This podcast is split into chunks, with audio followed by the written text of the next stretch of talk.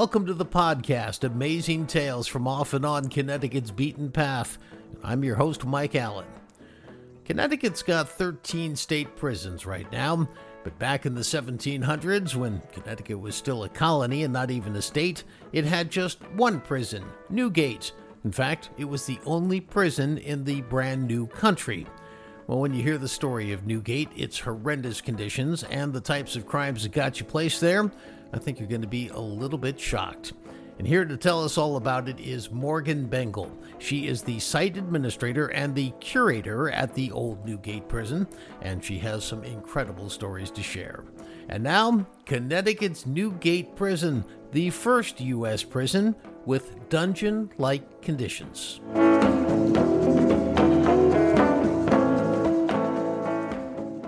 The first time you visit Old Newgate Prison in East Granby, Connecticut, and if you haven't been there, I highly recommend that you go, you feel like you are in the middle of nowhere. Well, like many parts of Connecticut, absolutely beautiful. Great landscape, lots of hills, lots of trees, gorgeous vistas. But as you drive there, you see these dramatic sheer rock cliffs well, it's the part of the state where the former copper mines were located. In fact, in an earlier episode of Amazing Tales, we did speak about the early days of mining in Connecticut, and Newgate Prison was, before it was a prison, a copper mine. Well, by using a mine with a deep shaft as a prison, it was felt that, well, it'd be virtually impossible to escape. Prisoners would literally be held inside the earth to serve their sentences. It was the first prison in the United States, opened in 1773 before the Revolutionary War began. In other words, Connecticut wasn't yet a state, it was still a colony.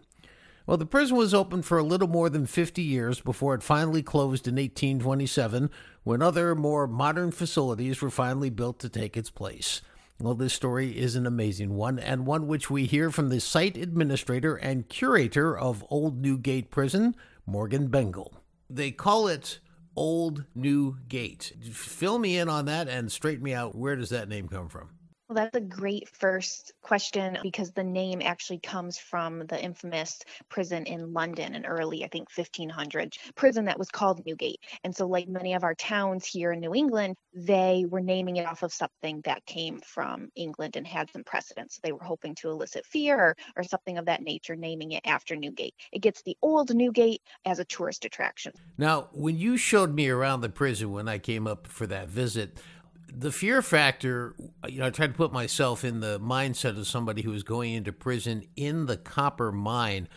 Do your best to explain what that experience would be like for somebody who's never been there. Back when it opened, 1773, the men who were incarcerated initially were let down a 35 foot shaft. There was a ladder. We have accounts that say the ladder kind of stopped a few feet before you hit the ground. So that last part was kind of a fall, if you will.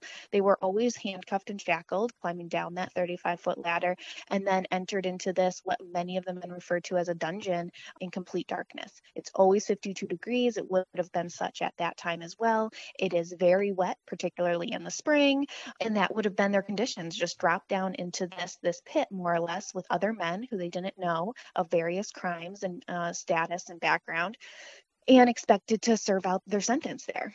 Now, we always love to think that we know our history very well and it's recorded somewhere. I was uh, not surprised to hear that when I was asking detailed questions about how they got their food and everything else, it, it's not necessarily all that clear as with many historic records, you have to read in between the lines. We have some accounts of the overseers. And when I refer to the overseers, that's the kind of the governing body who were reporting to the governor at the time.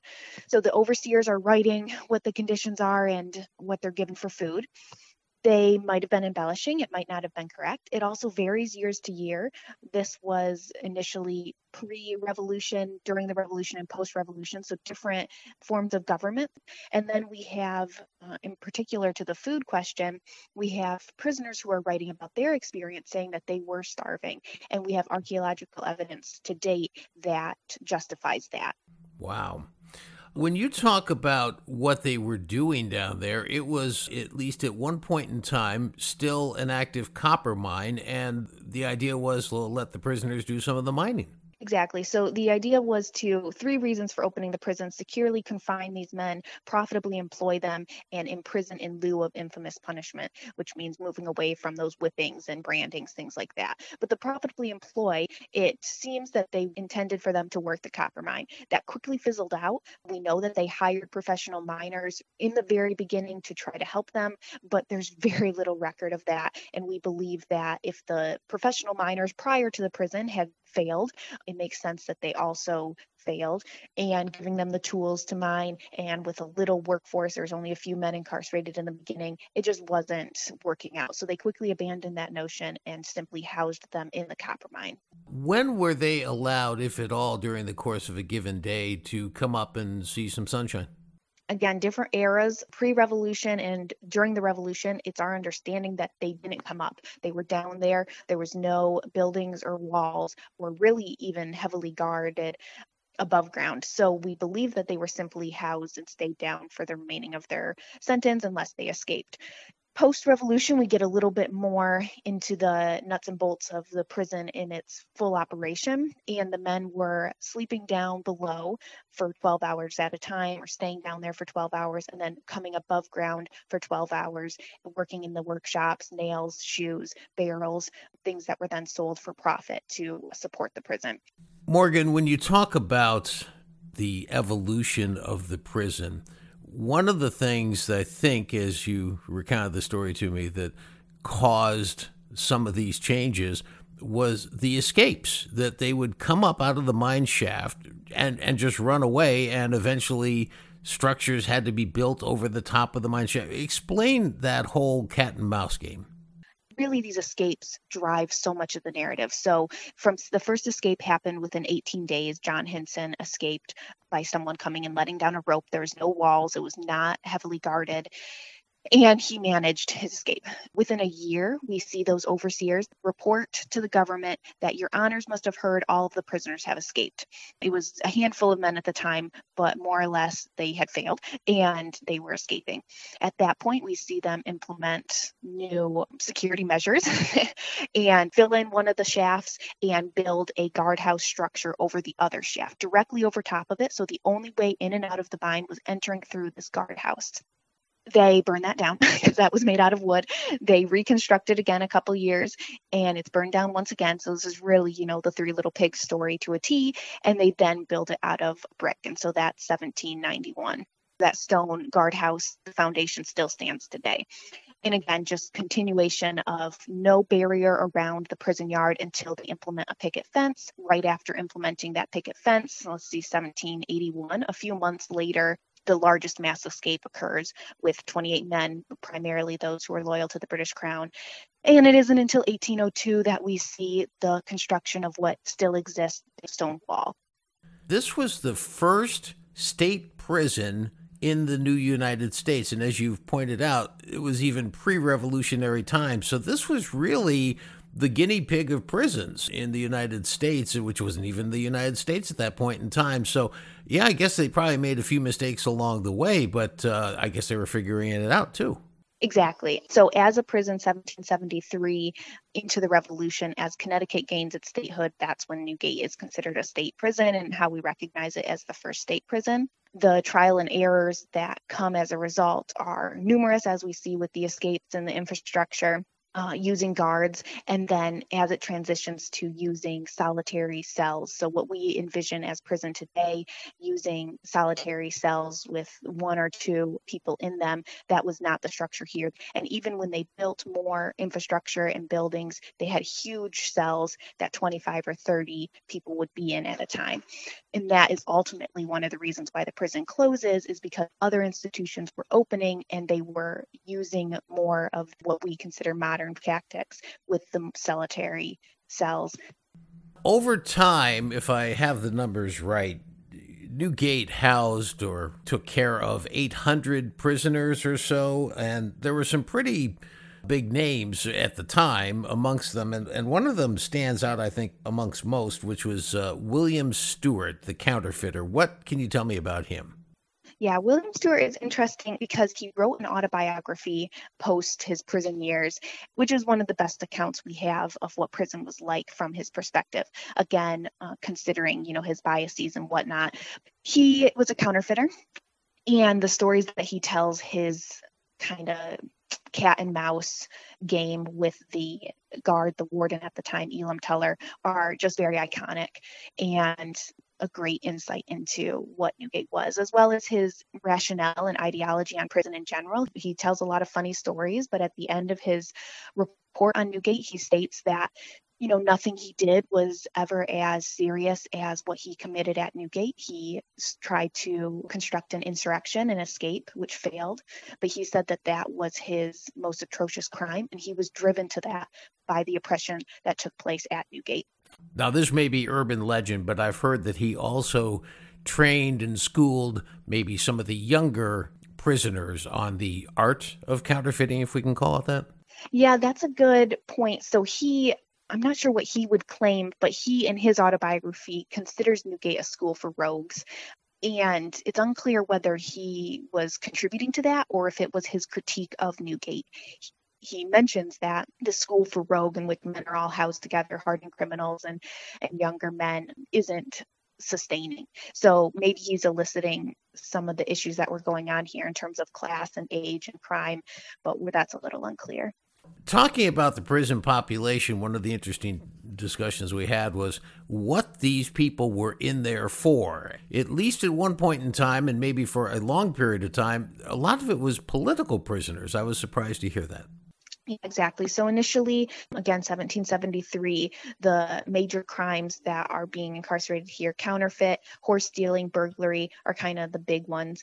As we get into the revolution, there is a number of men who were incarcerated as loyalists or for aiding the enemy.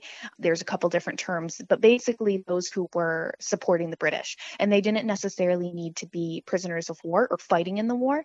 There's actually a law that's enacted around that time stating that those who are, again, aiding the enemy are not considered prisoners of war. They're simply traitors. They're recognizing them as citizens in America and not English citizens. So it's a really fraught time in America, as we know, through the revolution. But looking at it from the flip side, when America's fighting for their political freedom, they're incarcerating people for their own political ideology. It's just very interesting to look at with most things in that time period, unfortunately, you think about male dominating the the, the landscape, uh, and just like the prison population, all male. Except that you told me, and I found this fascinating, that I guess for the last few years that the prison was open, there were actually female prisoners there yeah, there were females. There's four, potentially five. That one's a little up in the air that were incarcerated here um, at the very end. When they built that cell block,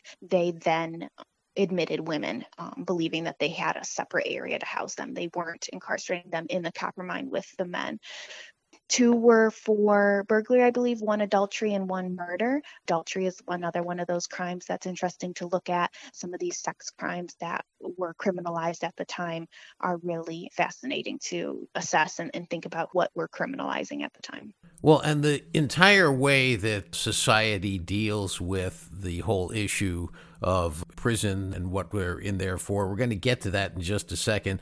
I want to talk about right now where the inmates went after Newgate was closed, and this was to the the Wethersfield State Prison that was built, I guess, about 1827.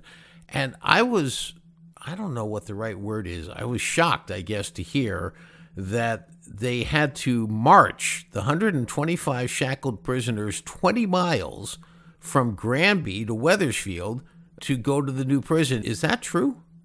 that's what we believe that's what you know shows in our records we definitely myself um, particularly need to dig a little bit more into the wethersfield stuff we kind of stop right when newgate ends just because there's so much to cover here but yeah our understanding is that they up and marched them to wethersfield to the new modern facility that they were then attempting to use wow and then in Wethersfield, of course if my research is right they did 55 hangings and 18 electrocutions before they shut that down and went to other prisons in Connecticut. But let's let's talk about this whole issue of prison reform and why do we incarcerate people and, and what for and, you know, who are they? As you had mentioned, burglary, horse theft, uh, forgery, these were know, political ideologies, were all reasons to be incarcerated. You take a, an interest in this topic as well. And what have you kind of learned and what has changed your views on things since you've started working at Newgate? This is the fun part. So, Newgate, it's really interesting and important to look at crimes of the past and as it relates to the modern and to the future. So, in thinking about prison, um, you have to think about the crimes that elicit people being incarcerated. And again, like I've mentioned before, what we're choosing to criminalize and why. Previous examples being those who were loyal to the British, adultery, um, some other sex crimes and then you know even going as far as war on drugs currently i think all of these things whether you agree or disagree need to have some thought into them. It is systems and systems of power that determine many of these laws and crimes and the extent in which they're punished as well which is where prison gets into play. So something that we're doing here at newgate to play with some of these ideologies and encourage our visitors to think critically think about it is we're incorporating people with lived experience. So those returning citizens formerly incarcerated as well as currently incarcerated men and women through art programs and some other we have a hall of change which is eight formerly incarcerated men and women who are honored each year for their commitment to their communities so these people bring a lived experience and are able to help us understand more of what it means to be incarcerated and better uh, to the history that happened here at Newgate. As you and I had spoken about, the TV special Poldark is showing now with a lot of copper mining, and uh, and and the first thing I thought of uh, after I left, you know, with the Poldark story, these mine shafts go to places where there's actually multiple entrances, but I guess you didn't have that situation in Newgate. In other words, it was a closed loop system yeah, it does appear that way. The mining stuff is so, so we're always looking at our landscape and trying to figure out what it's telling us and and what happened during the different eras. So newgate is so unique because because of the mine. It has lasted and hasn't been turned into a development like many other historic sites or what have you. So the copper mine has really been such an appeal for such a long time. That being said it's a little hard to tell. It was a colonial copper mine 1707 but then they mined again in the 1830s when the prison closed. So it's a little hard to tell when you're down there it does seem like a closed loop. There are some drainage tunnels, but otherwise, that's our copper mine. The 13 state prisons that Connecticut has today are, of course, nothing like Old Newgate, but the questions behind crime and punishment, incarceration, and correctional facilities overall are just as real today as they were when Newgate opened 250 years ago.